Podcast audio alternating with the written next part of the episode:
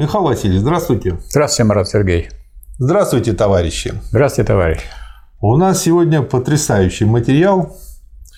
Я думаю, название таково, что многие современные молодые люди заинтересуются этим материалом. Особенно тем фактом, что Марксу по какой-то причине готы не понравились. Потому что материал называется «Критика готской программы». Да. И мы построим а, разбор этого материала следующим образом. Начнем, собственно говоря, с критики готской программы, а потом а, письмо Бебелю разберем, опять же, посвященное этому материалу. И они очень хорошо друг друга дополняют и поясняют. Итак, Карл Маркс. Замечание к программе Германской рабочей партии. Первый раздел, первый пункт.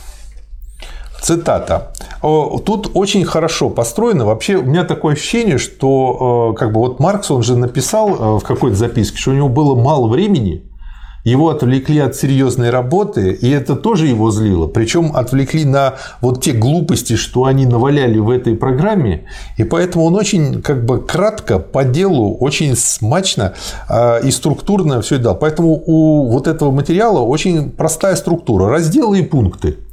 И я буду зачитывать цитату из программы, а Михаил Васильевич будет ее комментировать. Ну а дальше уже по ходу поймете, что и как. Первый раздел, первый пункт, цитата. Труд есть источник всякого богатства и всякой культуры. А так как приносящий пользу труд возможен лишь в обществе и при посредстве общества, то доход от труда принадлежит в неурезанном виде и на равных правах всем членам общества. Что скажете, Михаил Васильевич? Ну, скажу, что вот так обычно люди пишут, и сейчас напишут что-нибудь, выглядит научно. Выглядит, и мало того, красиво. Красиво так, интересно. Но вот есть люди все-таки ведливые, такие как Карл Маркс, проницательные, которые ну, терпеть не попались. могут терпеть не могут всякую вот болтологию, сказать, псевдонаучную сказать, болтологию. И вот э, Маркс сразу начинает это разбирать. Во-первых, говорит, труд не есть источник всякого богатства. Ужас. Это удивительно для некоторых и сейчас живущих. Хотя он очень, так сказать, просто это объясняет. Природа в такой же мере источник потребительных да? стоимостей. То есть, как только он начинает объяснять, да, становится очевидно. Прозрачно, ясно. Глупость. Как глупость, что да. только труд. То есть, во-первых, природа, потому что все сельское хозяйство на этом построено на том, что природа, так сказать, является источником. Мы ждем солнца, мы ждем дождя, мы думаем, как проделать севообороты, когда посеять, когда пожать.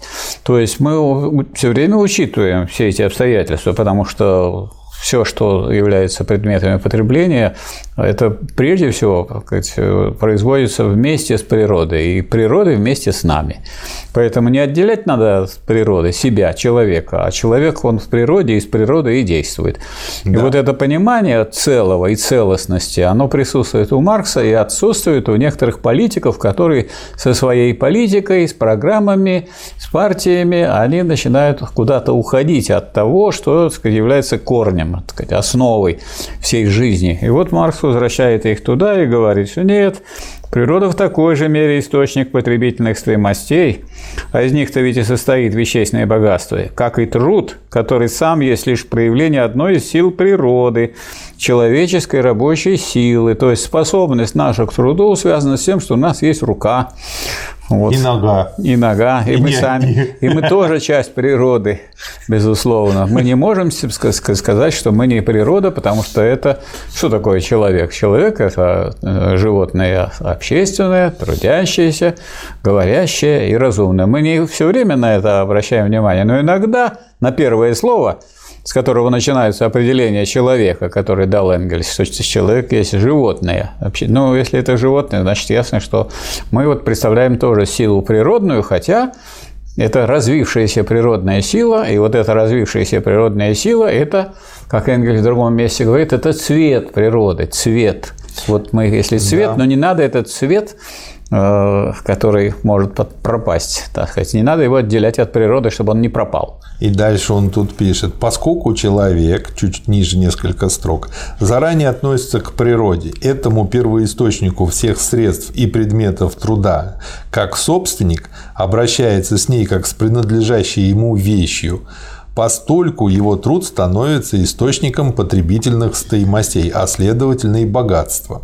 У буржуа есть очень серьезные основания приписывать труду сверхъестественную творческую силу, так как именно из естественной обусловленности труда вытекает, что человек, не обладающий никакой другой собственностью, кроме своей рабочей силы, во всяком общественном и культурном состоянии, вынужден быть рабом других людей, завладевших материальными условиями труда. Только с их разрешения может он работать, стало быть, только только с их разрешения жить. То есть вот в несколько строчек, а он объясняет причину, почему буржуи вводят вот эту сверхъестественность, потому что она позволяет им объяснить, а почему одни богатые, а другие бедные. Здорово очень сказано. Дальше он разбирает этот же параграф, другой его кусочек. Вторая часть параграфа приносящий пользу труд возможен лишь в обществе и при посредстве общества. Что скажете, Михаил Васильевич? Ну, здесь Марс говорит, что это, э, в общем, является перепевом того, что такое сказать, труд и что труд – это момент, это свойство, характерное для человека как природного существа. Поэтому, согласно первому положению, труд являлся источником всякого богатства и всякой культуры, а, следовательно, никакое общество невозможно без труда.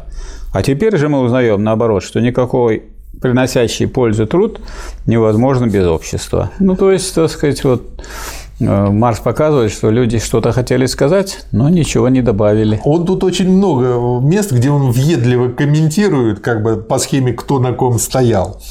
Вот. Дальше вот он, я тоже подчеркнул, выделил. С таким же успехом можно было бы сказать, что только в обществе бесполезный или даже вредный для общества труд может стать отраслью промышленности, что только в обществе можно жить праздно и так далее, и так далее. Короче, переписать всего Руссо. Ну вот сейчас ходит с, курят жидкость. Да. Но она же вредная для здоровья. Но да зато и сколько денег приносит. Денег приносит много. Поэтому у станции метро ставятся целые павильоны, где там можно эту жидкость получить, и соответствующие приборчики, чтобы можно было входить и пускать. И в то же время мы знаем, что мы никак не можем избавиться от того, чтобы курящие не заражались раком легких. Ну вот к нам прибавилась еще одна беда, напасть. И причем эта беда и напасть поражает молодое поколение. Здесь ни культуры, ни развития, ничего нет. Ну вот, так сказать, есть мода. А мода, как говорил Гёте, не любит сумасбродство, э, не, не любит, мода любит сумасбродство и не любит естества. Ну и это еще хуже, чем курить табак, потому что это искусственный наркотик. Да. Это уже чистая химия. В-третьих, заключение – а так как приносящий пользу труд возможен лишь в обществе и при посредстве общества, то доход от труда принадлежит в неурезанном виде и на равных правах всем членам общества. Что скажете? Ну, я скажу то, что кажется, скажем, Лассалю чем-то каким-то умным положением, а ведь он говорит о доходе – а доход уже совсем по-другому э, ставит вопрос. Когда мы говорим о доходе, мы имеем в виду деньги, мы имеем стоимость, мы имеем в виду товарное производство, и он уходит от этого природного понимание, понимание труда как природного процесса и человека как преобразующего природу.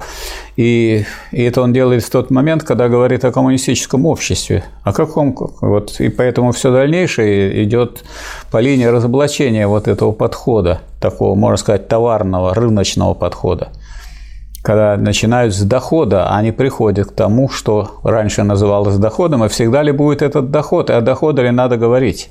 Да, мне нравится очень четкий вывод вот э, из того, что э, говорит э, Лассаль, процитировал Маркс.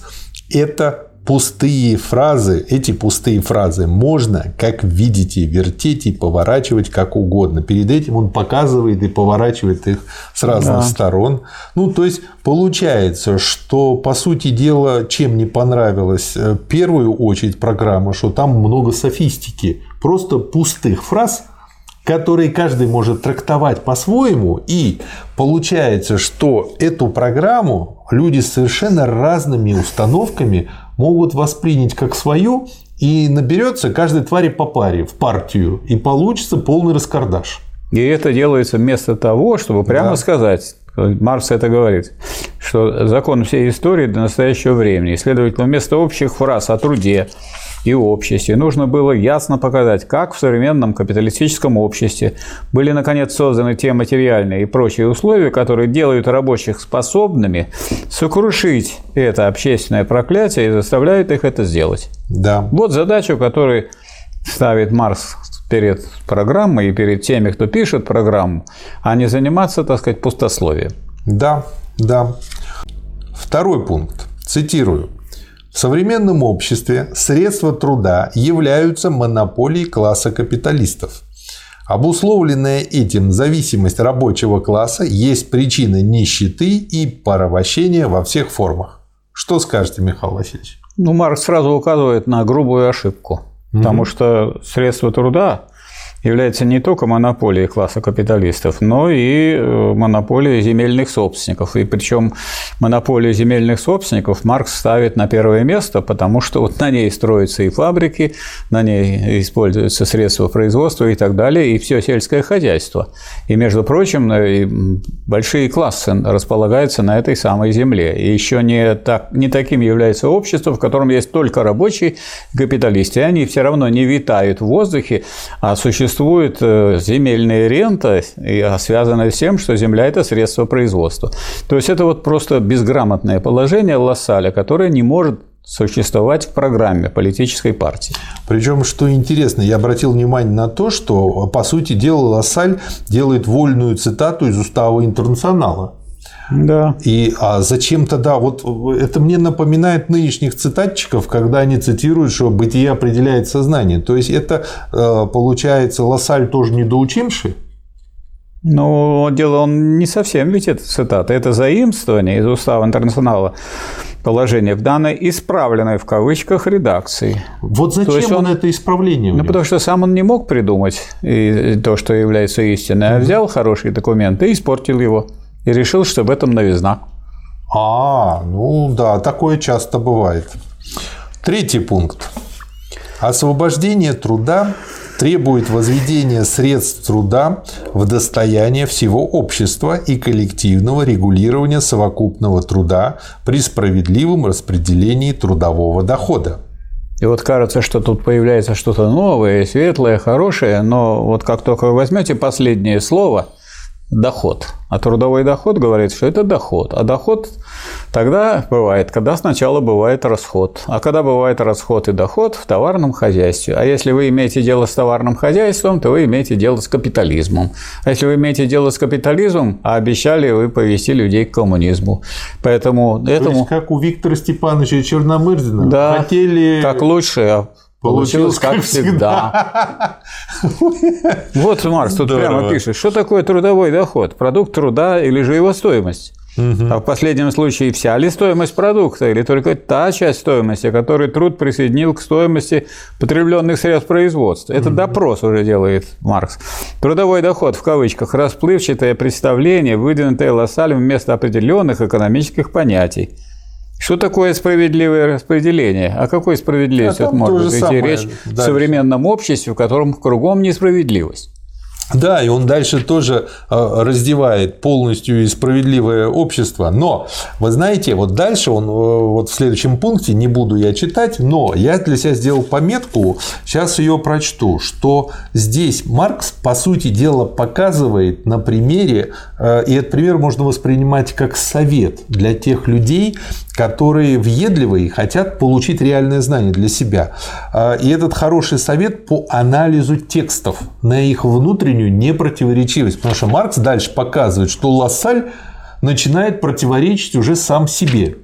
То есть, грубо говоря, у него есть первый тезис, второй тезис. Люди благодаря расплывчатым формулировкам не видят все корявости и взаимной противоречивости этих тезисов. А Маркс их здесь скрывает и показывает.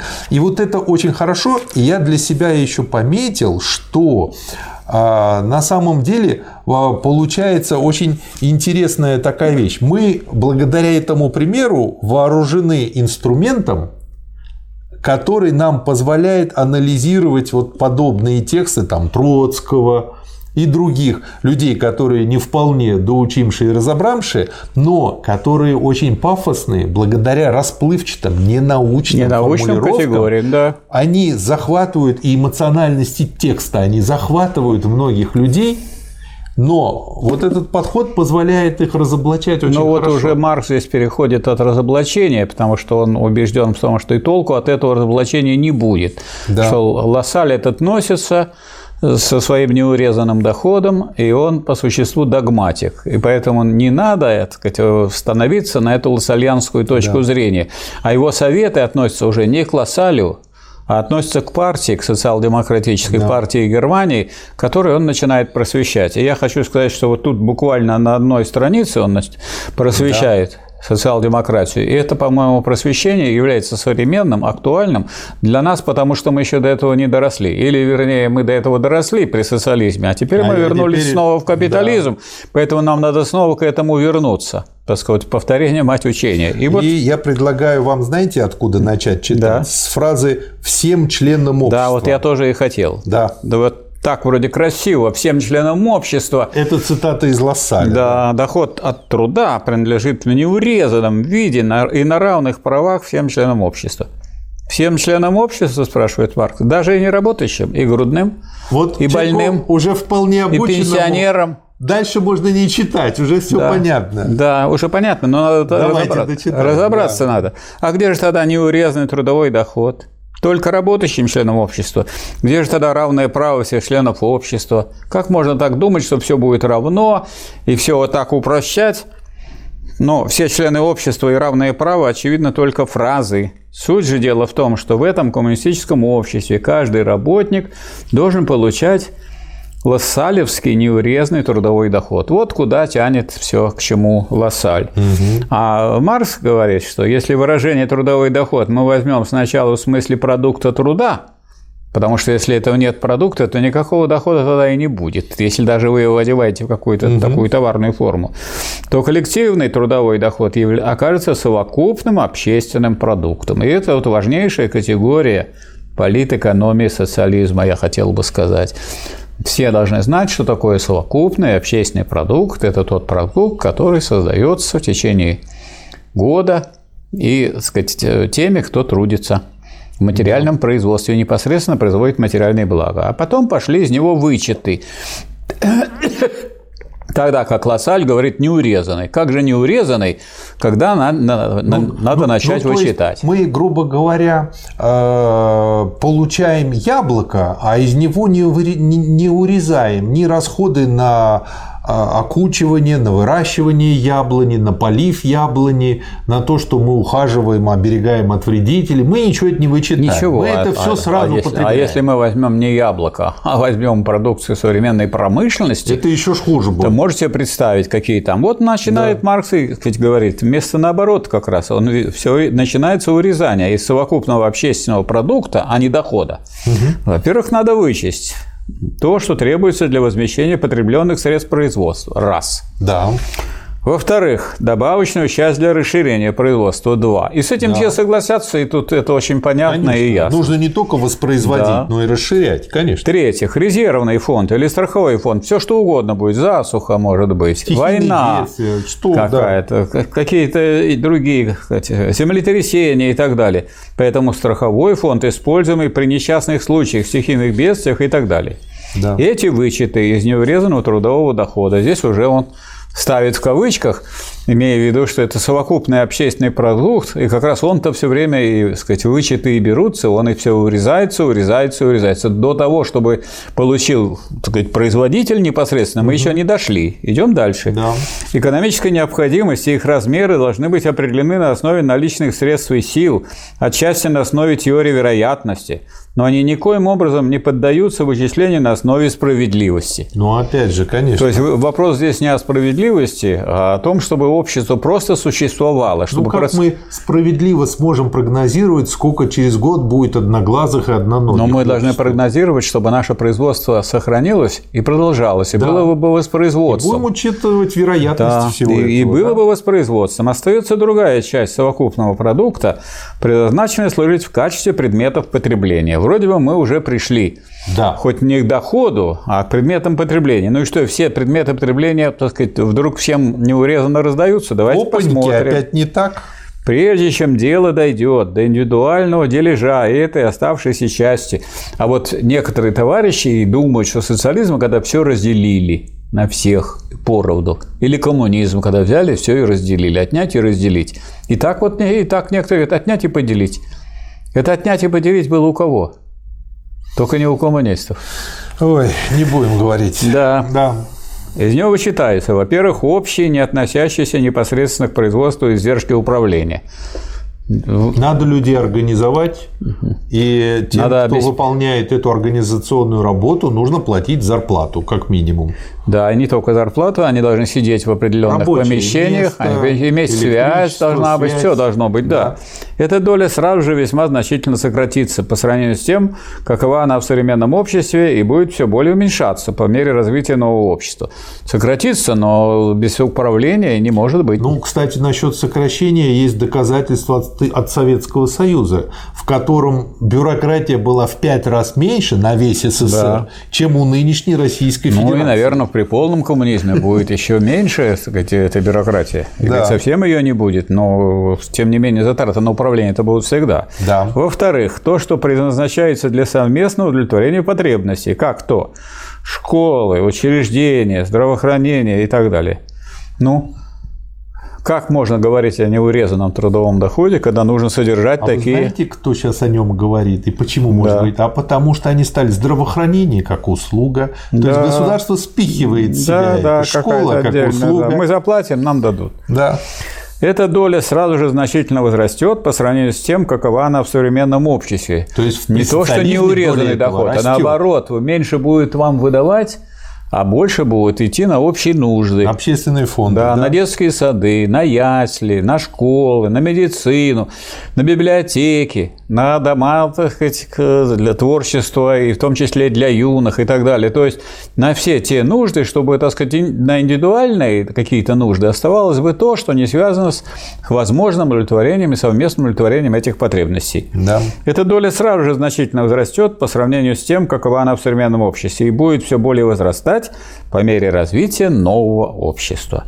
В-третьих, фонды для нетрудоспособных. Ну а разве не может быть, чтобы человек был, получил травму? Конечно. Он нетрудоспособный может быть временно. Просто пенсионер может быть. А может быть временно. Вот скажем, все время люди болеют, и им все время надо в это время их кормить. Да. Пусть они там неделю, две ну, болеют ну, человек и так далее. слух потерял, оглох да, и там, прочее. или еще что-то. Короче, и, и в некоторых случаях и для нетрудоспособных уже окончательно то, что да. теперь относится к так называемому официальному презрению бедных. Так вы собираетесь неурезанный доход. Это то есть этих самых бедных пусть они умирают полосали, да. получается. Лишь теперь, говорит Маркс, мы подходим к тому распределению, в кавычках, которое программа под лассалевским влиянием так ограничена только имеет в виду, а именно к той части предметов потребления, которые делятся между индивидуальными производителями коллектива. И дальше мне нравится, он очень здорово пишет. Неурезанный в кавычках трудовой доход незаметно превратился уже в урезанный. Да, хотя все удерживаемые с производителя как частного лица прямо или косвенно идет на пользу ему же как члену общества. И дальше вот через абзац я продолжу. Выражение «трудовой доход» неприемлемое и в настоящее время за своей двусмысленности теряет таким образом всякий смысл.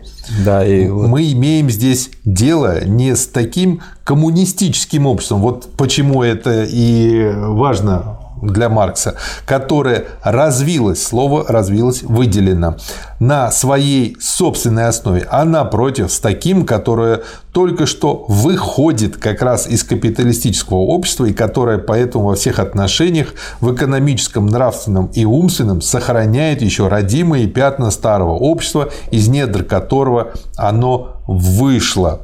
Дальше э, тоже хочется прочесть. Да. Читаем. Да. Соответственно, этому каждый отдельный производитель получает обратно от общества за всеми вычетами ровно столько, сколько сам отдает ему. То, что он дал обществу, составляет его индивидуальный трудовой пай, например, общественный Рабочий день представляет собой сумму индивидуальных рабочих часов. Индивидуальное рабочее время каждого отдельного производителя – это доставленная им часть общественного рабочего дня и его доля в нем. Он получает от общества квитанцию о том, что им доставлено такое-то количество труда за вычетом его труда в пользу общественных фондов. И по этой квитанции он получает из общественных запасов такое количество предметов потребления, на которое затрачено столько же труда. То же самое самое количество труда, которое он дал обществу в одной форме, он получает обратно в другой форме. Ну вот можно сказать, что вот это вот это вот то, что здесь написано Марксом, было не усвоено не только рядовыми членами. Но это, по сути, уж социализм. Да, но это не усвоено было при социализме громадным большинством, в том числе, я бы сказал, и большинством экономистов которые никак не могли понять, что тут ни о какой стоимости не может быть идти и речи. Здесь не об обмене идет Э, одного продукта на другой. А здесь идет речь о том, что э, человек не продает свою рабочую силу, как при капитализме, а это идет процесс распределения. Вот э, выдается рабочая квитанция. Кстати, бумажные деньги, как известно, не деньги. Михаил Васильевич, у меня отсюда два замечания. Первое. Да. Правильно я понял, что люди, которые говорят, что не было социализма в СССР к 1936 году, противоречат Маркусу? Конечно.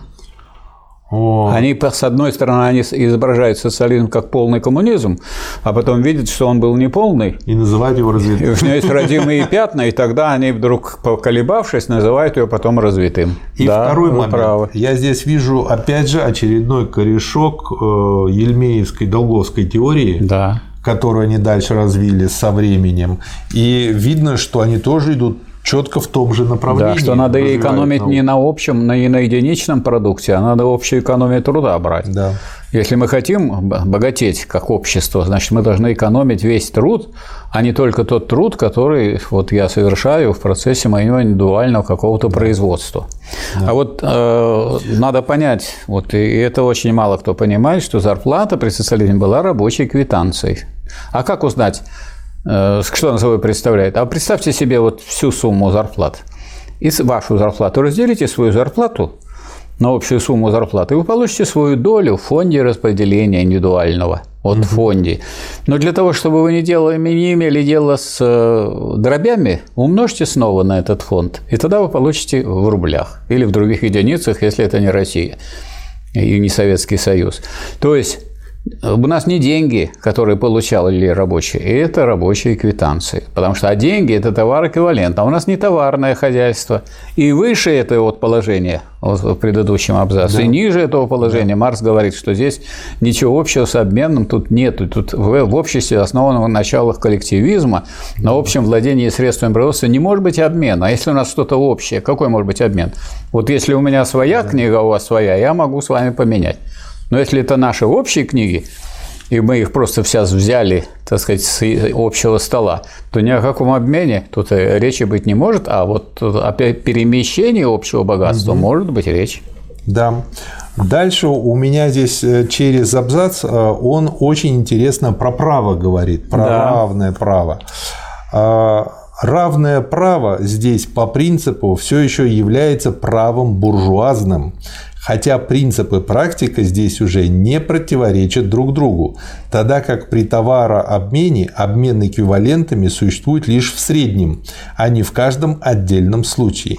Несмотря на этот прогресс, Это равное право в одном отношении все еще ограничено буржуазными рамками.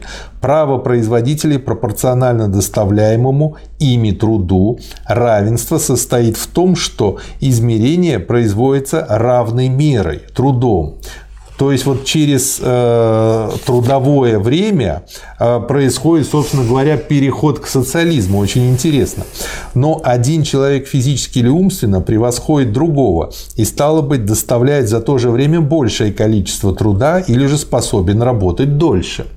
А труд для того, чтобы он мог служить мерой, должен быть определен по длительности или по интенсивности, иначе он перестал бы быть мерой. Это равное право есть неравное право для неравного труда.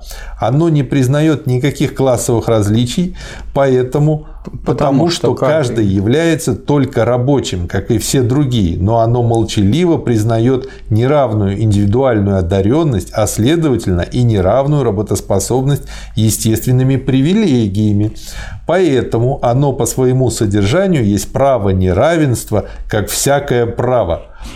По своей природе право может состоять лишь в применении равной меры, но неравные индивиды, а они не были бы различными индивидами, если бы были неравными, могут быть измеряемы одной и той же мерой лишь постольку, поскольку их рассматривают под одним углом зрения, берут только с одной определенной стороны, как в данном, например, случае, где их рассматривают только как рабочих и ничего более в них не видят, отвлекаются от всего остального. Это же только диалектик мог такое написать. Конечно. А нынешние, те, кто недоучимшие даже Булеву логику, а как они вот так могут мыслить? Они уже забывают о предыдущем. А предыдущее говорит о том, что мы же будем сначала говорить о том, что вот общество берет. Посмотрите, оно берет то, что требуется для возмещения потребленных средств производства, потом для расширения производства, потом резервный страховой, потом для тех, кто не работает.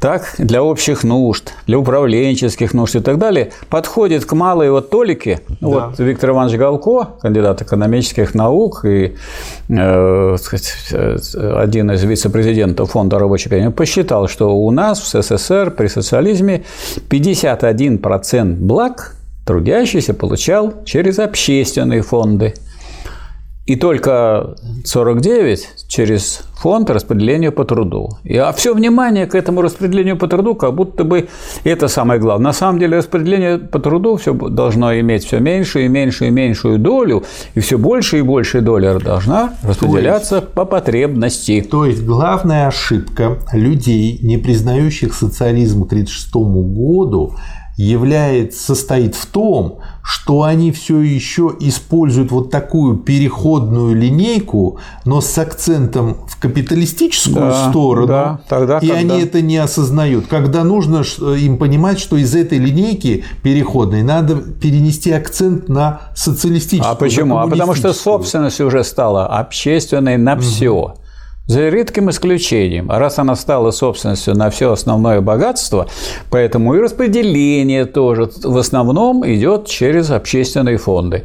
И только часть и малая часть, известная часть, э, распределяется по труду. А раз это да. распределение, то это не обмен. Если я распределяю, какой же тут обмен? Я вам даю, а вы мне ничего не даете и не должны давать. Давайте два следующих абзаца прочтем. Давайте. Далее, двоеточие. Один рабочий женат, другой нет. У одного больше детей, у другого меньше и так далее. При равном труде и, следовательно, при равном участии в общественном потребительном фонде один получит на самом деле больше, чем другой, окажется богаче другого и тому подобное. Чтобы избегать всего этого, право вместо того, чтобы быть равным, должно бы быть неравным. Но эти недостатки неизбежны в первой фазе коммунистического общества, в том его виде, как оно выходит после долгих мук родов из капиталистического общества. Право никогда не может быть выше, чем экономический строй и обусловленное им культурное развитие общества.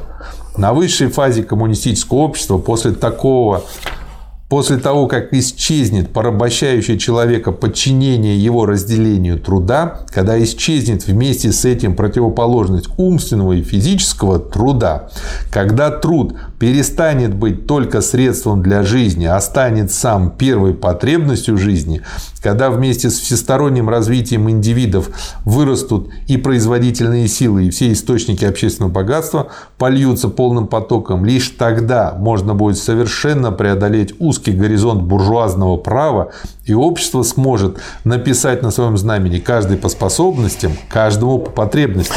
Вот я здесь... А вот опять же, я, во-первых, обращаю, нету от каждого. Вот Нету то, от каждого. С чем вы говорили, да. Нету от каждого. Не да. от общества от тебя отбирает, отдавай мне. А каждый сам должен давать по способности, каждому по потребности. Но я хочу обратить внимание на то, что здесь вот прямо не названо. Здесь никакого слова социализм нет.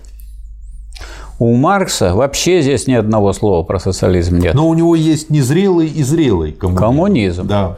Вот незрелый коммунизм потом, позднее уже устоялось, особенно после Ленина, называть, называть социализмом. Потому что до этого социализмом называли всякие социалистические учения. Угу. А что касается общества, ну это совершенно понятно. Раз это общая собственность, а общая это коммунист, Значит, коммунистическое общество. Как только у вас общественная собственность появилась в 1936 году, значит, у вас появился коммунизм. Поэтому, когда вдруг вылезает Хрущев и говорит, что нынешнее поколение советских людей будет жить при коммунизме, это он говорит в 1961 году. Хотя с 1936 года нынешнее поколение, то поколение, которое в 1936 году построило первую фазу коммунистического общества и жило при коммунизме. Знаете, что я еще подумал, Михаил Васильевич? Ведь э, очень интересный момент. Получается, буржуазное право, ну, в нем будет все меньше и меньше буржуазности, да. но оно очень долго Конечно. будет жить при социализме. А это, а, а что такое право? Право – это очень формальный выраженный механизм, закон которому мы, вот эти, как правило, ГИБДД, должны подчиняться. Давайте правильно? точно сформулируем. Право – это возведенное в закон воля господствующего класса. Как да. только классов не будет, не будет и права. Да, и я все. что хочу сказать. А, это формальность. И вот что Право и есть формальное. Да. Законы и, есть формальные. И вот своим фактом формальности она тоже хранит в себе и буржуазность.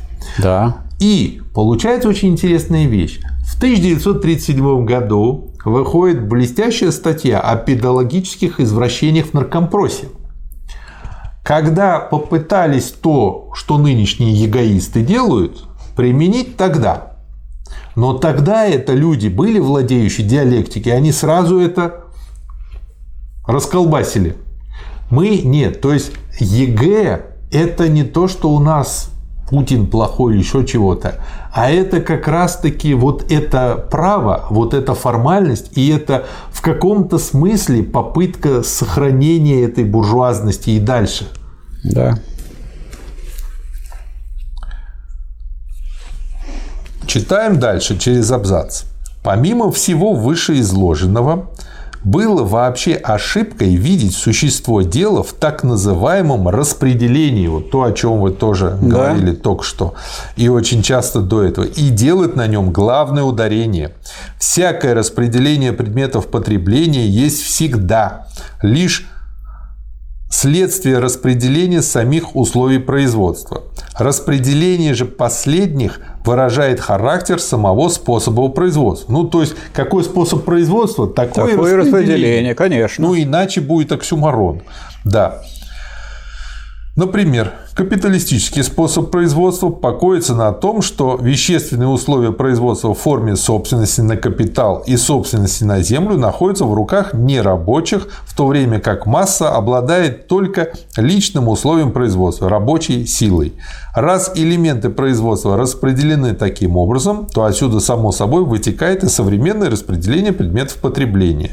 Если же вещественные условия производства будут составлять коллективную собственность самих рабочих, то в результате получится также и распределение предметов потребления отличное от современного. Имеется в виду современному написанию этого материала. Вульгарный социализм, а от него и некоторая часть демократии перенял от буржуазных экономистов манеру рассматривать и трактовать распределение как нечто независимое от способа производства, а отсюда изображать дело так, будто социализм вращается преимущественно вокруг вопросов распределения. Но когда истинное отношение давным-давно уже выяснено, к чему же снова возвращаться вспять? Поэтому те люди, для которых социализм вращается вокруг вопросов распределения, не социалисты, не марксисты и не коммунисты. Вот какой вывод мы должны сделать. И это уже было, пардоньте, да. в каком году 19 века, точнее, уже в том году Маркс когда критиковал эту годскую да. программу, писал, зачем возвращаться вспять. То да. есть это уже тогда было все пережеванное много раз. Да потрясные. В общем, держитесь, готы, держитесь. Да. Четвертый пункт. Цитирую. Освобождение труда должно быть делом рабочего класса, по отношению к которому все остальные классы составляют лишь одну реакционную массу. Что скажете, Михаил Васильевич? Ну, скажу, что это, так сказать, э, со всех сторон неправильно. Что значит освобождение труда? То есть мы должны освободить труд, чтобы вы, так сказать, трудом занимались бесконечно этим трудом. Не людей надо освободить, не рабочих нужно освободить, не крестьян надо освободить, труд надо освободить. От кого? От человека. Что это за глупость? От всего. От всего. Труд, освобожденный от всего, это не труд. И это заявляет, что освобождение труда должно быть делом рабочего класса. Освободите рабочих, чтобы они только трудом и занимались, больше ничем, а своим развитием не занимались. Освобождение рабочего класса должно быть делом самих рабочих. Там было сказано, так сказать, в уставе интернационала. А тут не освобождение рабочего класса, а освобождение труда. То есть опять неверное, во-первых, цитирование, да. во-вторых, на этом основанное толкование в свою пользу, как да. хочется составителю программы. А вот смотрите, как говорят. Вот говорят труд и капитал.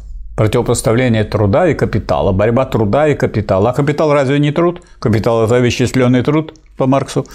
Поэтому да. борьба-то идет рабочего класса с буржуазией. У рабочего класса в собственности нет средств производства, а у буржуазии есть. И у нее в собственности накопленный труд – этих же рабочих. Ну, и дальше тут еще Маркс показывает, что вот эта фраза, что все остальные классы составляют лишь одну реакционную массу, она тоже в корне неверна, потому что на разных этапах развития она вместо есть того, чтобы... свои реакционеры и свои прогрессисты. Она вместо того, чтобы сказать, что рабочий класс самый революционный, э, говорит прямо совершенно иное, что, что, все, что все реакционные. Да. Нет, не все. А как же? А как же без крестьянства разве мог бы рабочий класс России победить? Если да. бы он также думал, если бы коммунистическая партия также думала, что у нас ведь крестьянство нас не поддержит. Это же вопрос борьбы. Дальше важный. через пару абзацев очень интересная мысль. Смотрите, Лассаль знал коммунифи... коммунистический манифест наизусть. Так же, как его правоверные последователи знают составленные им священные писания. И если он так грубо исказил манифест, то сделал это лишь для того, чтобы оправдать свой союз с абсолютистскими и феодальными противниками против буржуазии. То есть, э, знаете, э, какую я для себя а, аналогию вытащил? А вот так сейчас нынешняя власть в Российской Федерации поступает. А я другую Очень аналогию похоже. вытеснил. Вот вы обратили внимание, что это вопрос о программе был? Да. А как у нас пропал социализм? Программу вот так вот такой такие люди такой как, Лассаль поправил такой Лассаль поправил а такие люди как Маркс не отстояли там ту программу, которая была написана Лениным, и так ее сдали. Да. Вот сказали, они бы бились и проиграли. Они не, не, не проиграли, потому что не бились. Они просто сдали. Да. И поэтому социализм сдали те люди, которые должны были служить делу социализма, рабочему классу. Они сдали диктатуру пролетариата, которая является главным в марксизме, и которая представляет собой упорную борьбу. Как можно призывать отказаться от борьбы против сил и традиций старого общества? Они демобилизовали трудящихся Они, наверное, рабочий класс. опять же, не дочитали это определение. Они, может, и не, не начинали его читать. Да, и не, и не начинамши даже. То есть мы о них слишком хорошо думаем. Да. Пятый пункт. Цитата. Рабочий класс действует для своего освобождения прежде всего в, а дальше смотри, во-первых, прежде всего, да, а да. дальше в рамках современного национального государства. Это вместо пролетария всех стран соединяйтесь. Да, наверное, ну, да? Ну, во-первых, рамки, во-вторых, текущие какие? Буржуазные, третье, национальные, они интернет. То есть в одном предложении как можно столько вот допустить косяков или косячков, не знаю. Дальше цитата. «Сознавая, что необходимым результатом его стремлений, который общи рабочим всех культурных стран, будет международное братство народов». То есть, То есть он действует в рамках своего государства. Но при этом а, будет... думаю, что когда-то, когда в будет, да, будущем... Братство народов. А сейчас мы забудем о братстве народов и будем думать только в рамках своего Знаете, государства. что я вспомнил? Фильм «Звездные войны». Там такой уходящий, значит, вперед текст. Когда-то, давным-давно, в какой-то не нашей галактике. А вот Маркс-то объясняет, что как тут неправильно написано, не глубоко и неверно, что непосредственной ареной борьбы является его страна, но постольку же его классовая борьба не по своему содержанию, а, как говорится в коммунистическом манифесте, по форме является национальной, по форме, да. а по содержанию своему борьба рабочего класса является интернациональной, потому что он должен освободиться от частной собственности. От частной собственности надо освободить не только свой народ и не только свою нацию, информацию. Надо освободить человечество от частной собственности, тогда будет у нас международное, как сказать, коммунистическое общество. И он тут приводит в пример Бисмарка и показывает, что буржуазия-то она как раз-таки хорошо понимает, что такое э, союз буржуазии. И вы знаете, какая мне пришла мысль? Сейчас пролетариату, чтобы победить, нужно противопоставить глобализму интернационализм пролетарский. Да, получается. Конечно. Вот к этому надо идти. Следующий раздел, второй, и первая цитата в начале его. Исходя из этих принципов, германская рабочая партия добивается всеми законными средствами свободного государства. Вот тоже. И социалистического общества. Почему-то два тире после переды. После... Ну, то есть они, видимо, их отделяют, э, во-первых. А потом, что такое свободное государство, это вот тоже любопытное образование. Упразднение системы заработной платы вместе с ее железным законом. То есть можно не обязательно платить зарплату, правильно? И какой-то железный закон. Железный закон, наверное, когда надо платить. А если не надо платить, то нет железного закона.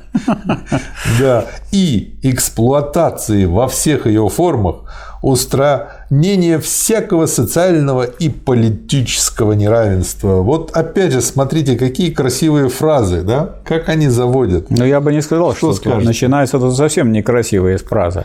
Свободное народное государство. Свободное государство э, – это государство свободное от общества. То есть оно творит все, что, что хочет. хочет. То есть это как раз такое государство, которое э, является государством-узурпатором, которое подчиняет себе общество а государство классовой единицы. Значит, это господствующий класс свободен по отношению так сказать, ко всему обществу, и он угнетает и эксплуатирует всех. Ну, это как э, какую-нибудь э, бомбу с эксцентриком запускает, она мечется по помещению да. и ломает. Вот свободное общество государства. Итак, Германская рабочая партия должна впредь веровать в железный закон Лассаля. Чтобы найти ему место в программе, допускают бессмыслицу, говоря об устранении системы заработной платы. Следовало бы сказать системы наемного труда вместе с ее железным законом. Если я устраняю этот наемный труд, то, естественно, я устраняю его законы, будь они железные или мягкие, как губка. Но борьба Лассаля против наемного труда вращается почти исключительно вокруг так называемого этого железного закона. Поэтому, чтобы доказать, что лассальянская секта победила, система заработной платы должна быть уничтожена вместе с ее железным законом, а не без него. Ну, да. он дальше уже просто так издевается. Я понял, Лассаль у Маркса был как Туган у Ленина, наверное. Ну, дело-то в том, что э, Маркс был очень обеспокоен. Это же вот программу партии предложено уже. Это же Тогда, съезд. Если бы они это не сделали, там бы все бы рухнуло бы. Там бы получился, как у нас 22-й съезд партии. Да. Да. Со времени смерти Лассаля в нашей партии пробило себе дорогу научное понимание того, со смер... с момента смерти Лассаля. То есть он уже умер, да. Да, что заработная плата является не тем, чем она кажется, не стоимостью, или ценой труда, а лишь замаскированной формой стоимости или цены рабочей силы. Оно и вот сейчас еще это не пробило. Основная масса и считается, что это вот это цена труда. Сколько я труда дал, за мне за это заплатили. Те заплатили за, твою, за стоимость твоей рабочей силы, а за 40 минут ты ее отработал. А дальше ты остальное время, то есть 7 часов 20 минут, ты работаешь на капиталиста. Вот какая сейчас картина. Да. Люди почему-то фактор технического прогресса все время упускают из вида. Ну, вот такие люди, как Лассаль, они даже, даже могут быть, они, может, они думают, что они спасители человечества, а они на самом деле самым лучшим образом сохраняют вот буржуазный способ производства. Кстати, они пробрались и в партию.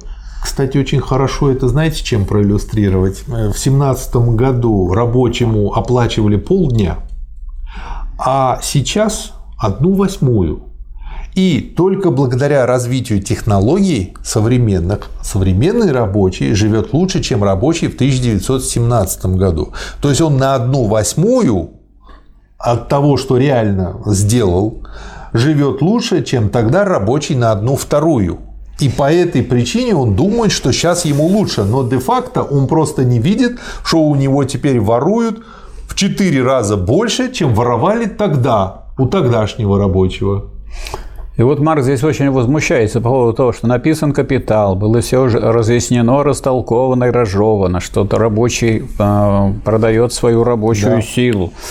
И что, следовательно, капиталисты покупают ее и получают прибавочную стоимость. А что получается? И вот теперь После того, как это понимание все более и более прокладывает себе путь в нашей партии, возвращаются назад к догмам Лассаля. Хотя теперь-то должно были, должны были бы знать, что Лассаль не понимал, что такое заработная плата, и вслед за буржуазными экономистами принимал видимость за сущность дела. Ну вот по видимости у нас, по видимости у нас продается труд. Но надо же, а сущность в чем? Она продается рабочая сила. Это же разные совершенно категории. А если рабочая сила, так все по-честному. Вы знаете, я увидел в сумраке э, видимость лисы по ее mm-hmm. шкуре. Шмальнул да. туда, оказалась тетка. Вот это да. Вот и Лосаль также. Но тетки бывают лисами. Четки бывают Бог. лисами. Да, а бывает просто в шубе из лисьей шкуры. Вот, вот Лассаль не может отличить тетку в лисьей шубе а, от лисы. Вот здесь очень возмущен. Один уже тот факт, что представители нашей партии способны были совершить такое чудовищное покушение на распространение в партийных массах понимания, не показывает ли одно это, с каким преступным легкомыслием, с какой бессовестностью приступили они к делу составления компромиссной программы? Да. А что, у нас такого не было? С какой бессовестностью Хрущев с компанией приступили к составлению той программы, которая выбросила вообще главное в марксизме? Есть небольшое оправдание в следующем абзаце. Но. У них просто э, мозги кривые. Вместо mm-hmm. неопределенной заключительной фразы в конце параграфа фраза следующая. Устранение всякого социального и политического неравенства следовало сказать, что с уничтожением классовых различий само собой исчезнет и всякое вытекающее из них социальное и политическое неравенство. То есть ну, кишмиш у них в башке, Михаил Васильевич. Мало вместо... того, что такие, но у них еще много кишмиша. А в чем кишмиш? Что они не стоят на точке зрения классовой борьбы. Они не могут стоять, у них кишмиш. Они лежат. на точке зрения кишмиша стоят. Они лежат, они стоят. Ну, не знаю, что они лежат делают. Лежат на марксизме. Но не то, что нужно. Потому что если классовые различия исчезают, то, естественно, исчезает и неравенство. А, а неравенство как бы отделяют от наличия классов и рассматривают какое-то неравенство, которое сводится к тому, я больше тебя получил или меньше тебя получил якобы денег, а это не деньги и так далее. Вот что да. мы имеем. Третий раздел чтобы проложить, цитата, чтобы проложить путь к разрешению социального вопроса германская рабочая партия требует учреждения производительных товариществ с государственной помощью под демократическим контролем трудящегося народа. Производительные товарищества, как в промышленности, так и в земледелии, должны быть вызваны к жизни в таком объеме, чтобы из них возникла социалистическая организация совокупного труда. Спрашивается, от кого собираются потребовать? От буржуазного государства? То есть опять хотят на халяву без нет, революции. Нет, понимаете? от кого хотят потребовать? Ну как можно требовать учреждения производительных товариществ от кого вы? От капиталистов, от государства капиталистов. Но вы соображаете, государство капиталистов должно защищать интересы да, капиталистов. Точно так же, как люди считают, что когда пролезут в Думу, они устроят социализм. Вам капиталисты, так сказать, которые защищают свои интересы, говорят, вы создайте свое государство, а потом делайте какие хотите товарищества и требуйте от них то, что вам нужно. Это все равно, что... А пока это наше государство, и не будем мы делать ваши эти товарищества. Ну да, есть у человека компания... Поэтому что вы там написали в своей программе, нам глубоко на это наплевать. Он кого-то нанял на работу, а потом тот, кого нанял, ему да. как бы указывает, что делать. Ага, сейчас будет он это делать. Что добавите, Михаил Васильевич? Вот добавлю здесь оценку этого всего, то есть э, всего этого безобразия. Угу. На место существующей классовой борьбы ставится фраза газетных писак о социальном вопросе, к разрешению которого пролагается путь. Сухой остаток – Уходят они, ушли, а может и не вставали на позицию классовой борьбы, и поэтому это... реформаторы, опять же. Да еще тут нечего, еще нечего реформировать. А они уже реформируют. А они хотят реформировать буржуазный строй. И когда они его реформируют, будет другая форма буржуазного строя. И вот, вот тут э, Маркс и сказал, что вы сошли с позиции классовой борьбы. Поэтому это не программа партии рабочего класса, если люди ее пишут, сошедшие с классовой позиции. Я вспомнил, знаете, песенку, которую Пугачева пела, шутливую детскую, в которой цитата про Бродобрея, и что там лев постриженный, как пудель, съел. А лев похож, как пудель Съел как бы того, кто его стриг. Четвертый раздел. Угу. Перехожу теперь к демократическому разделу. О.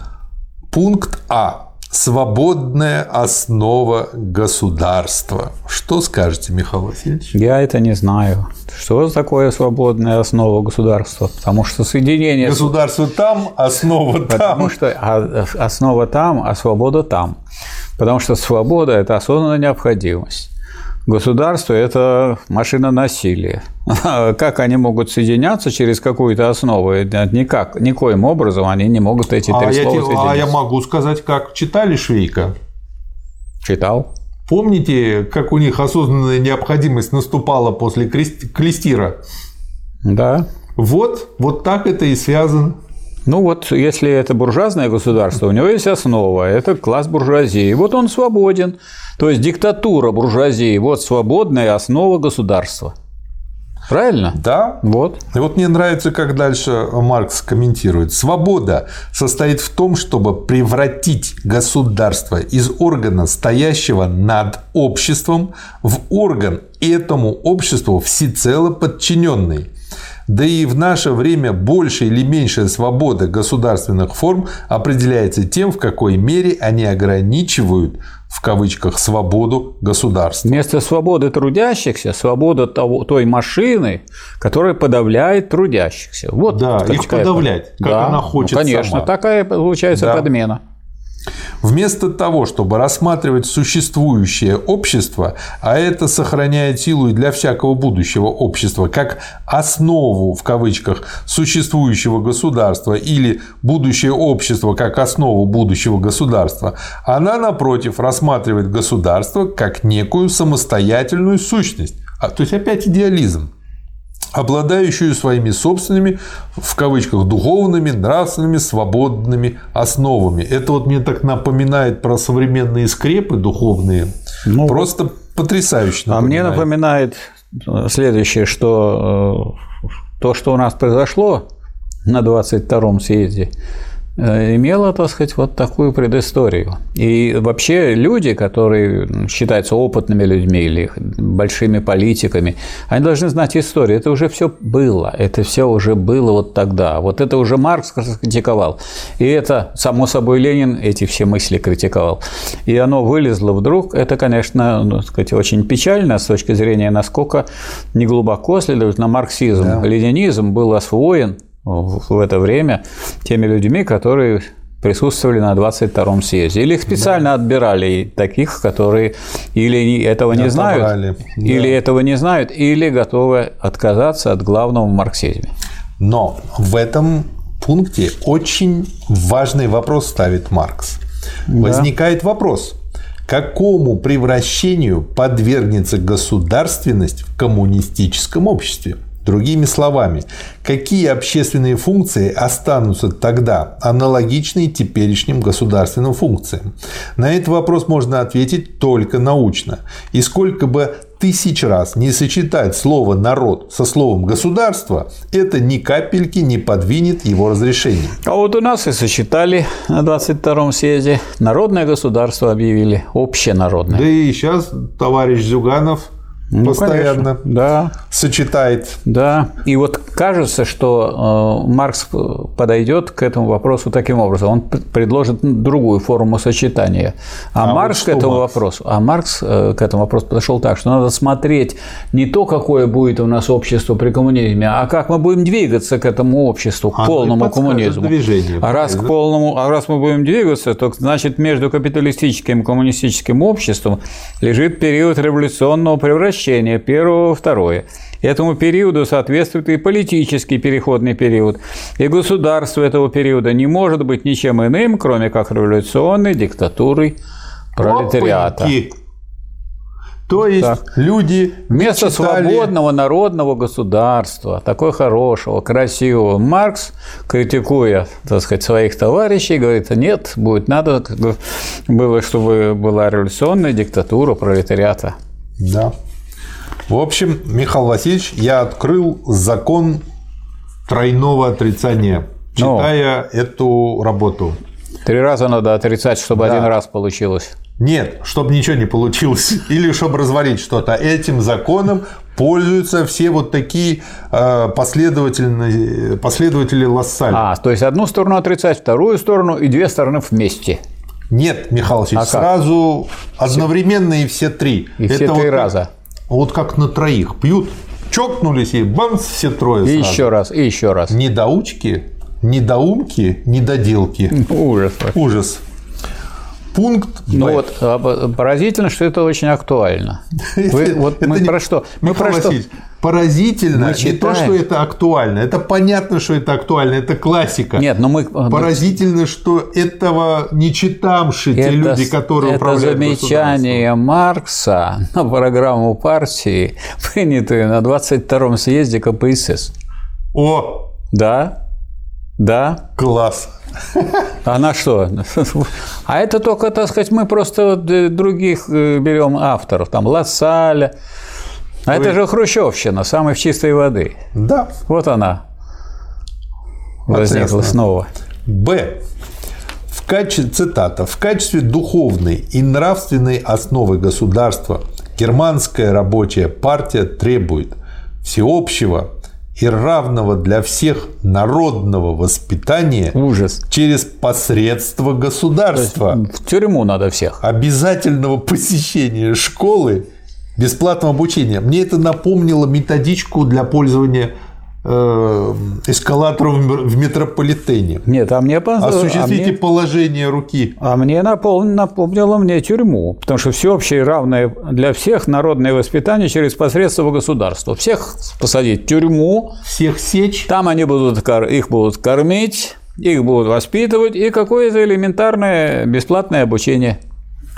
При этом, как бы, даже тем, у кого высшее обучение, Маркс да дальше просто, по-моему, да равное для всех народное Сделать воспитание. равное, не давать им высшее. Не давать. И среднего не давать. Вместо того, чтобы поднимать, ну, мы Понимаете? опускаем. Нет, высшее, высшее не можем дать, денег нет. Среднее не можем дать, денег нет. А начальное можем, значит, Не, Всем не, дать Михаил, начально. начально. А пороть можем. Пороть можем. Пороть можем. Значит, это воспитание. Всех. Это воспитание есть. Да? Ну, так вы очень близки, если посредством государства. Государство, кроме как пороть-то, ничего и не может. Да. Э, очень хорошая дальше цитата. «Никуда не годится», и дальше цитата, «народное воспитание через посредство государства. Определять общим законом расходы на народные школы, квалификацию преподавательского персонала, учебные дисциплины и так далее. Наблюдать при посредстве государственных инспекторов, как это делается в Соединенных Штатах за соблюдением этих предписаний закона, нечто совсем иное, чем назначить государство воспитателем народа. Следует, наоборот, отстранить отстранить как правительство, так в равной мере и церковь от всякого влияния на школу. Да. Здорово. А, а вот дальше. Свобода науки. Так а вот... гласит один из параграфов. Да. Что скажете, Михаил Васильевич, на свободу ну, науки? Ну, я скажу, что, что если это касается ученых, то ученый, который сидит и думает, он всегда свободен. А вот если он, так сказать, что-то не может напечатать, тогда это свобода публикаций. Это относится уже к тому, как организовано так сказать, э, рассмотрение результатов науки. А наука, она по своей природе свободна. И она, между прочим, себя всегда, так всегда и проявляла во все времена. Свобода совести. То есть уже там хотели пропихнуть вот эти буржуазные лозунги, и э, под этим соусом, то ли осознанно, то ли неосознанно, по сути дела, испортить и распылить все движение. Рабочая партия должна была бы воспользоваться этим случаем и выразить свое убеждение в том, что буржуазная свобода совести не представляет собой ничего большего, как терпимость ко всем возможным видам религиозной несвободы совести. Нет свободы совести.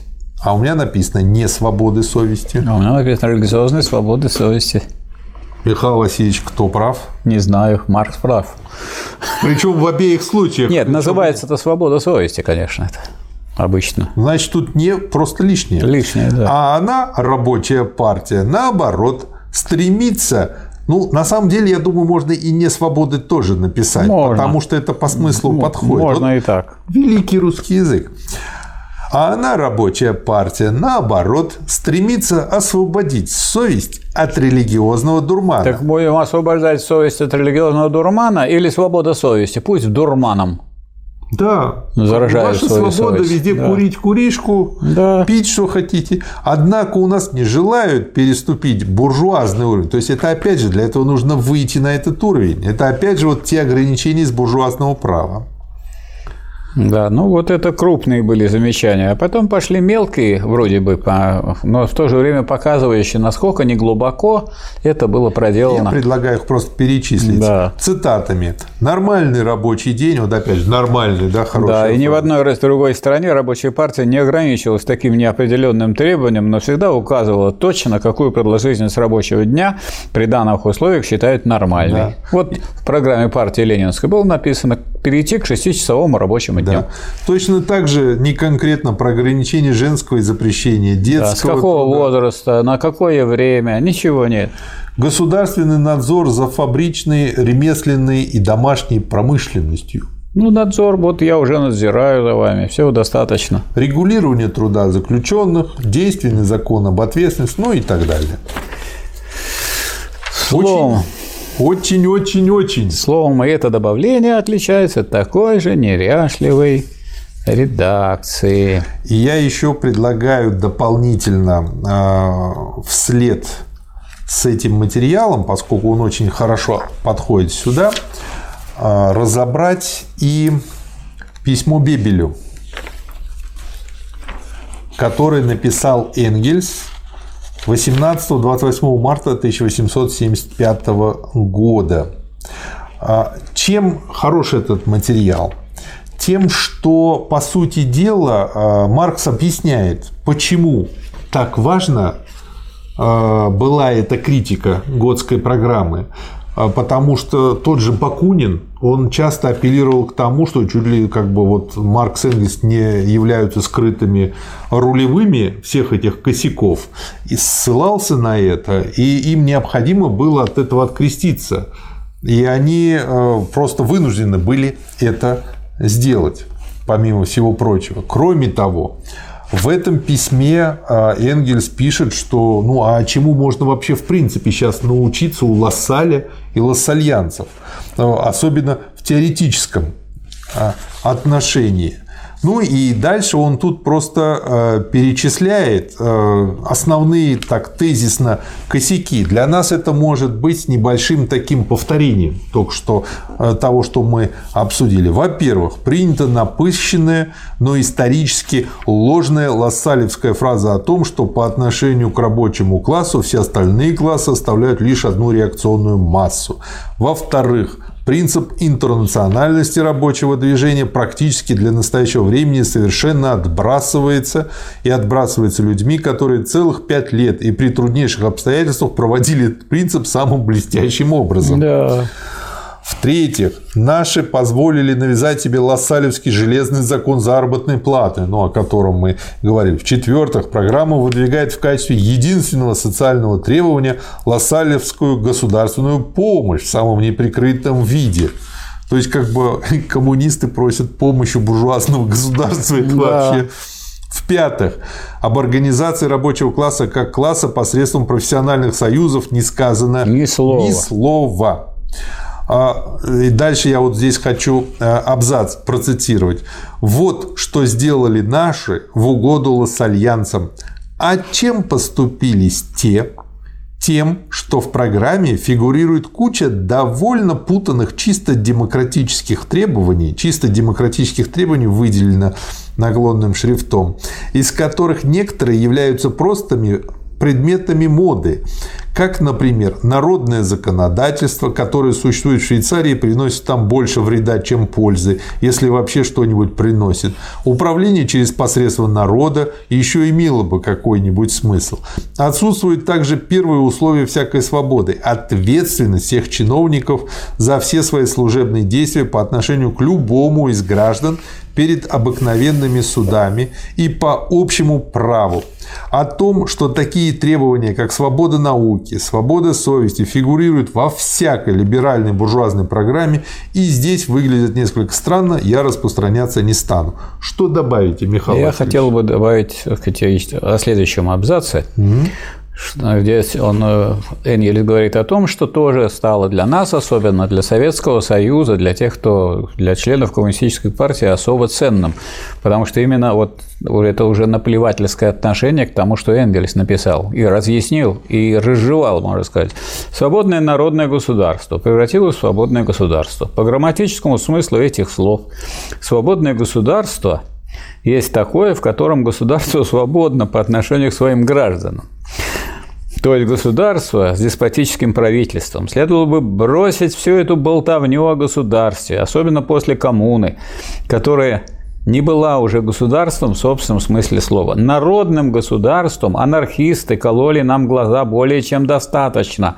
Хотя уже сочинение Маркса против Прудона, а затем коммунистический манифест говорят прямо, что с введением социалистического общественного строя государство само собой распускается и исчезает. Ну, не сразу, конечно. Да.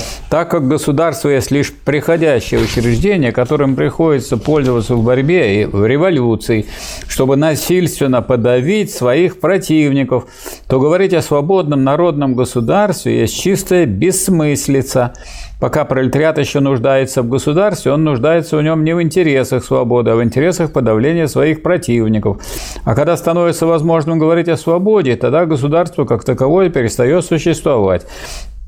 Поэтому то, что у нас появилось в программе народное государство – это, конечно, возвращение на то, что было… Это на вот уровень это тот, на тот низкий Причем уровень, в худшем виде. В худшем виде, который раскритиковали еще Маркс и Энгельс, и который все время критиковал Ленин и критиковал Сталин, поэтому это откат, и это, конечно, укор э, так сказать, член, членам партии, которые это проглотили и тем более за это проголосовали. И вот почему мы читаем и комментируем э, письмо Бебелю от Энгельса, тем, что здесь вот э, я еще два пункта коротких процитирую. Почему э, так важно было для Энгельса и это письмо написать, и почему Маркс ту критику написал. Да. Я заканчиваю. Хотя почти каждое слово в этой программе, написанное к тому же вялым и бесцветным языком, заслуживает критики. Программа эта такова, что в случае, если она будет принята, Маркс и я никогда, слово никогда выделено, не согласимся примкнуть к основанной на таком фундаменте новой партии и должны будем очень серьезно задуматься над вопросом о том, какую позицию, также и публично, занять по отношению к ней. И да. дальше через несколько абзацев. Мы решительно отказываемся идти вместе с ним по этому пути. Имеется в виду с Липнихтом и другими, кто пропихивает подобную программу. Это уже ближе к концу. Ваш Фридрих Энгельс. Да.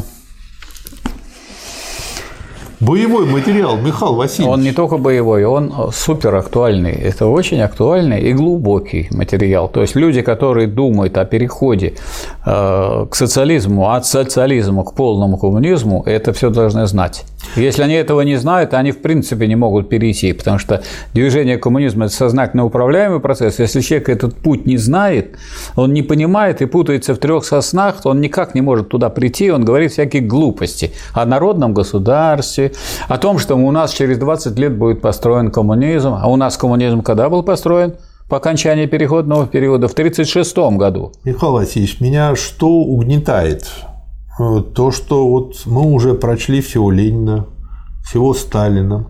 Сейчас берем избранные произведения Маркса и Энгельса. Мы не нашли ни одного неактуального материала. Ну, может быть, какие-то конкретные письма, записки, потому распоряжения. Что, потому что история откатила нас назад.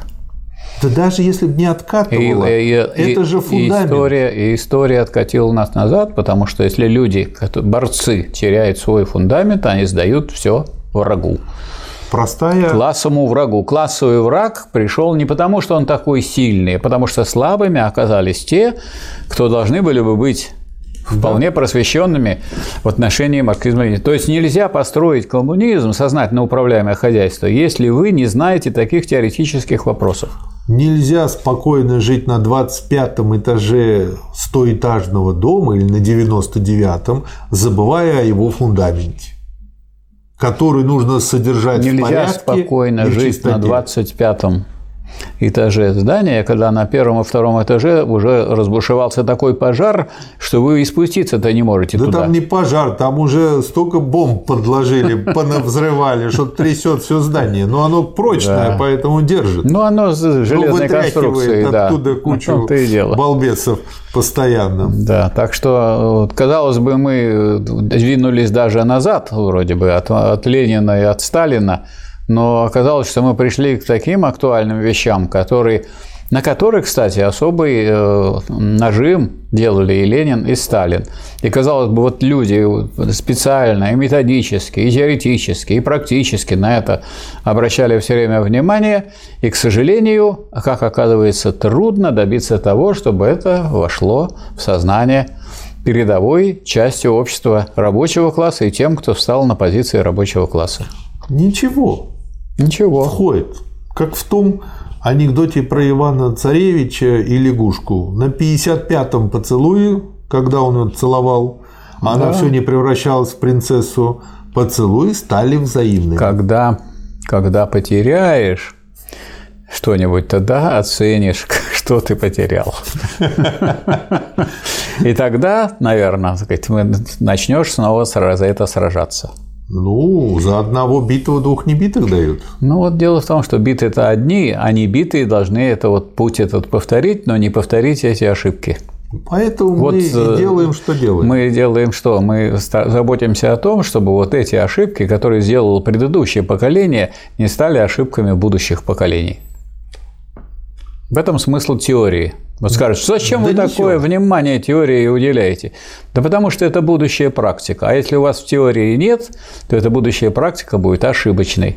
Я вижу очень много очень умных людей, которые, к сожалению, не могут там в науке, в бизнесе, там еще пойти дальше и достичь новых рубежей, просто потому что либо пренебрегают диаматом и говорят, это фигня, либо ну, еще что-то не учат. Я в связи с этим хотел бы обратить. Вот у Но нас очень... мы видели, как у нас очень умные, толковые люди, специалисты в разных отраслях ничего не могли сделать, потому что они вот в том, что скрепляет общество, и то, что его соединяет воедино, не разбирались. Поэтому надо сказать так: вот что должен знать и уметь э, современный человек. Он должен знать какую-то одну отрасль науки, или какого-то труда, свою. иметь свою профессию, раз, а для того, чтобы это все соединялось в общество, а не рассыпалось на отдельные столбики, которые можно было толкнуть, и все, так сказать, полетит, науку он должен, про общество. Он должен знать науку про единое, про целое. Вот эта наука о целом называется философией. То есть он должен знать диалектический исторический материализм, в основу которого ложится и политэкономия, вот, и он должен понимать, что это делается в, в, в порядке борьбы, а не просто так. И в борьбе должны участвовать представители самых разных областей. Если они так сказать, устраняются от этой борьбы, то вся ваша потом положительная деятельность идет на смарку. Ну и кроме того, он э, должен понимать, что если этого не произойдет, если он не разберется, то будет похуже того случая, если вдруг кому-то придет в голову доверить управление атомной электростанцией тому, кто ни бум-бум физики и дальше Ньютона не пошел. Марат Сергеевич, если он не разберется, разберутся другие. Поэтому, ну, мы, поэтому мы, мы свои занятия вот эти и свои, так сказать, э, чтения проводим для тех, кто понимает важность этого дела. А тот, кто не хочет учиться, так сказать, ну что, говорится, знание – это свет, а не ученых – тьма. Вы знаете, еще вот какая мысль перед тем, как э, закончить, мне пришла в голову. Вот в нашей группе несколько десятков человек, которые сейчас вот активно занимаются изданием Ленина, э, готовим вот эти видео, эту всю работу ведем, и уже э, столько тысяч просмотров вопросы. Видно, что людей это задевает, что они этим интересуются. Да. И, но при этом ведь в советское время был институт марксизма-ленинизма. Представляю, я себе представляю, как они бездельничали. То есть, видимо, они не делали ничего, начиная там с какого-то года. Разные были люди. Были отдельные люди, которые да, я могу даже А вот институт в целом, да. как институт. Это видно по изданию этой книги. Она вот кажется, что 87 -го года шестой том, но она кажется в твердом переплете. Открываешь, да. она клеенная, ее чуть-чуть больше откроешь, Но вот... хотя я второй читатель. Все высыпается. Но вот я был знаком с э, доктором философских наук, заведующим сектором теории революций Станислав Васильевичем Александровым. Вот он выпустил сборник «Маркс, Энгельс, Ленин о диктатуре пролетариата».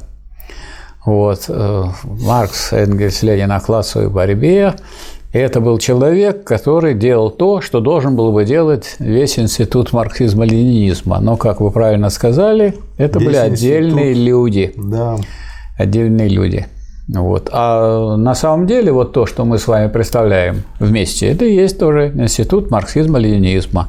Здесь каждый, кто у нас является сказать, активным участником, может перегнать других Михаил и достичь круче. соответствующих почему? результатов.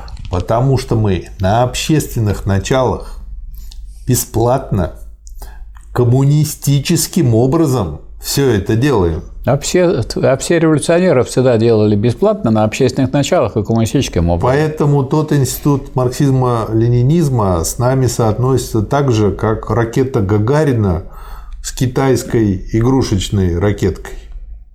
Ну, значит, я думаю, что мы на правильном пути все вместе уже. И мы, как мы хорошо представляем, а мы видим, сколько людей участвовало в создании да, основного да. ленизма, мы видим, что это значительный поток, это, значит, целый, так сказать, поток людей, которые знают направление движения и намерены по этому пути двигаться и вовлекать в него всю сознательную часть общества. Недавно отправили в Новую Зеландию и в Австралию. Основное в ленинизме. А те, кто не понимает, что главное в марксизме диктатуры это надо отправить безвозвратно в космос. На Марс. Пусть их Илон Маск на Марс. На, на Марс, Марс, да? Ну, а это будет безвозвратно. Удобрять а почву а как бы заранее, да, бактериями нашими. Спасибо, Михаил Васильевич. Да, вам спасибо. Спасибо, товарищ. Спасибо.